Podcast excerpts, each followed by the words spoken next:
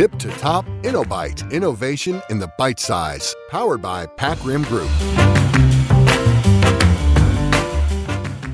สวัสดีครับ ผมต้นอภิวัตรวันนี้เราอยู่กับ InnoBite นวัตกรรมคำเล็กๆ ในช่วงที่ผ่านมาหลาย ๆ ท่านคงได้ยินคำคำใหม่ หรือคำที่ขับมาฮิตใหม่ ๆ อีกครั้งในคำว่า resilient นะครับคำนี้หมายความว่ายังไงแล้วมันมีความหมายเกี่ยวข้องกับเรื่องของ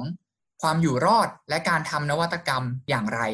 วันนี้ผมอยู่กับพี่แมน อาจารย์แมนรัตน์ประดิษฐ์วงศิลป์ Senior Consultant ของบริษัทแพคริมกรุ๊ปนะครับ จะมาร่วมพูดคุยกันในประเด็นนี้กับ InnoBite ของพวกเรานะครับ สวัสดีครับพี่แมน สวัสดีครับต้นครับ สวัสดีครับ วันนี้ขอบคุณพี่แมนมากนะครับ อยากสอบถามแล้วก็ชวนคุยกับพี่แมนครับในคำที่หลาย ๆ คนได้ยินอยู่ช่วงนี้ครับคำว่า resilient นะครับ คำว่า resilient ในความหมายของพี่แมนมันหมายความว่าอย่างไร แล้วก็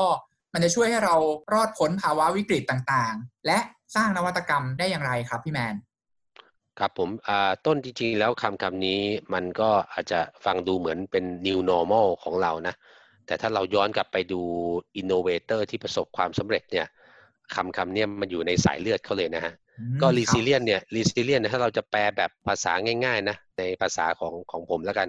คือคนที่จะสร้างนวัตกรรมประสบความสำเร็จเนี่ยมันต้องมีลูกอึดเนี่ย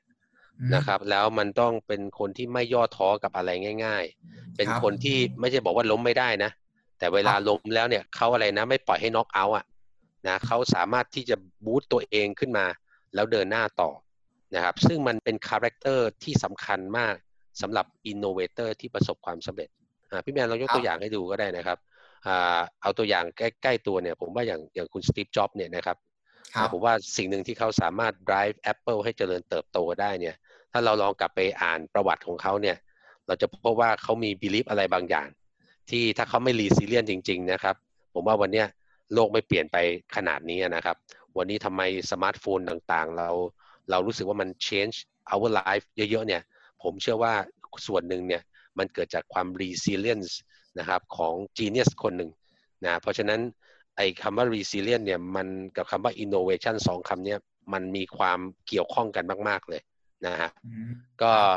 แม้กระทั่งตัวอย่างอีกอันหนึ่งก็ได้นะ อาจจะอาจจะย้อนไปไกลหน่อยนะ แต่ผมเข้าใจว่าท่านผู้ฟังน่าจะรู้จักนะ ก็คือเอดิสันนี่แหละนะครับเอดิสันนี่แหละเขามีประโยคที่เขาเรียกว่าสอนใจตัวเองตลอดว่านะครับ ว่าทุกการทดลองนะครับ มันคือการเรียนรู้มันไม่ใช่เรื่องของความล้มเหลว เพราะฉะนั้นพอเรามี mindset แบบเนี้ยไอ้คำว่า resilient เนี่ย คือวันนี้เราเราไปทางซ้าย แล้วมันไม่ประสบความสำเร็จ ก็ไม่ใช่หมายความว่ามันจะไปทางขวาไม่ได้ ถ้าเราไปทางขวาไม่ประสบความสำเร็จ มันก็ไปทางด้านบนก็ได้ไปด้านล่างก็ได้นะครับ เพราะฉะนั้นนี่คือคุณสมบัติที่สำคัญมากสำหรับเขาเรียกว่านวัตกรนะครับ ต้นประมาณนี้ครับต้นครับโอ้เยี่ยมเลยครับพี่แมนขอบคุณมากครับ ก็พอพูดถึงเอดิสันก็เลยนึกว่าเออใช่ครับที่เขาบอกว่า I have not failed I've just found 10,000 way that won't work ก็คือ รู้ว่าไม่เคยล้มเหลวเนาะเรียกว่าตัวเองแบบให้กำลังใจตัวเองแต่จริงๆอะเขามีหมื่นวิธีที่ทำให้มันที่รู้ว่า อ๋อไอ้ไม่ work มันเป็นแบบนี้นี่เอง เนี่ยก็คือความพยายามที่จะกลับขึ้นมาแล้วก็ฮึดเนี่ยฮึดใช่ไหมครับทำให้หรือแม้แต่กระทั่งสตีฟจ็อบเอง ผมก็เคยได้ยินว่าเขาก็เคยโดนไล่ออกจากบริษัทของตัวเอง แล้วก็ สู้ในวิธีของเขาเนาะกลับมาแล้วก็กลับมาอีกครั้งด้วยมิติใหม่ๆ ที่โอ้สร้างสรรค์แล้วก็พลิกวงการเลยขอบคุณครับพี่แมน แล้วในภาวะปัจจุบันที่เราสนใจเรื่อง resilience อย่างเงี้ยครับสมมุติว่าถ้าเราไม่มีหรือว่าเรารู้สึกว่าเราไม่ใช่คนสไตล์อย่างเงี้ยนะครับพี่แมนมีคำแนะนำยังไงที่จะสร้างพฤติกรรมหรือว่านิสัยแบบนี้ให้เกิดขึ้นกับตัวเราครับ ผมเชื่อว่าพี่แมนมีโอกาสได้ทำสิ่งเหล่านี้เยอะเลยครับ แต่ว่าไม่รู้จริง ๆ ว่าเราเริ่มกันยังไง อ่า ดีมากเลยครับต้นก็ด้วยประสบการณ์ที่ผ่านมาเนาะเวลาที่พี่แมนจะเอาเรื่องนวัตกรรมเข้าไปในองค์กรไหนก็ตามเนี่ย ก็มักจะ blend เรื่องของ soft skill เข้าไปด้วย แล้วหนึ่งในตัวที่ highly recommend นะครับสำหรับท่านใดที่กำลังมองหาการสร้างคนให้มันมี resilient มากขึ้นเนี่ย ผมมั่นใจว่าผู้ฟังหลายๆ คนอาจจะเคยได้ยินนะครับ ชื่อหนังสือ Seven Habits of Highly Effective People ที่แพคริมเราเป็นตัวแทนนี่แหละ ก็ใน habit ที่หนึ่งเนี่ยนะครับมันเป็นเรื่องราวที่พูดถึงความว่า proactive นะครับไอ้คำว่า proactive เนี่ยมันมีความสำคัญยังไง เพราะว่าอาจารย์โควีบอกว่าคนเรานะมันมีสิ่งเร้าเกิดขึ้นรอบๆ ตัวเยอะแยะแหละนะครับ แต่ขอให้เราเชื่อเสมอว่าเรามี choice ในการที่จะ response สถานการณ์ต่างๆ ที่เกิดขึ้นได้ ในหนังสือ Seven Habits ก็มีการอ้างอิงนะฮะความคิดของอาจารย์วิกเตอร์แฟรงเกิลนะ ท่านก็บอกว่าเมื่อเราไม่สามารถเปลี่ยนสถานการณ์ได้นะ เหลืออย่างหนึ่งที่เรายังเปลี่ยนได้ก็คือเราถูกท้าทายให้เปลี่ยนตัวเราเอง เพราะฉะนั้นคนที่มีกล้ามเนื้อ proactive เนี่ยนะครับ ซึ่งมันสร้างได้นะ เราสามารถสร้างให้เรามี muscle ของ proactive ที่แข็งแรงขึ้น แล้วพอเรา prepare มันไว้เนี่ยเราสร้างมันไว้นะครับ ถึงเวลาเราเจอสิ่งเล้าต่างๆ ที่วิ่งเข้ามาหาเราเนี่ย เราจะมีภูมิต้านทาน ถ้าถามผมว่า เราสามารถสร้างไอ้ resilient muscle ได้ไหม สร้างได้แน่นอนอาจจะมีหลายวิธีนะ แต่ one of the best way ที่ผมแชร์ก็คือ เราใช้คำว่า proactive นะครับ ในหนังสือ seven habits เนี่ย ซึ่งได้รับการ proven มาแล้วเนี่ย ตัวนี้ช่วยได้แน่นอน ครับต้นประมาณนี้ครับ ครับ พี่แมนดีมาก ๆ เลยครับ แล้วสมมุติว่าถ้าปกติเราก็พอรู้หลักการนะครับ เราจะ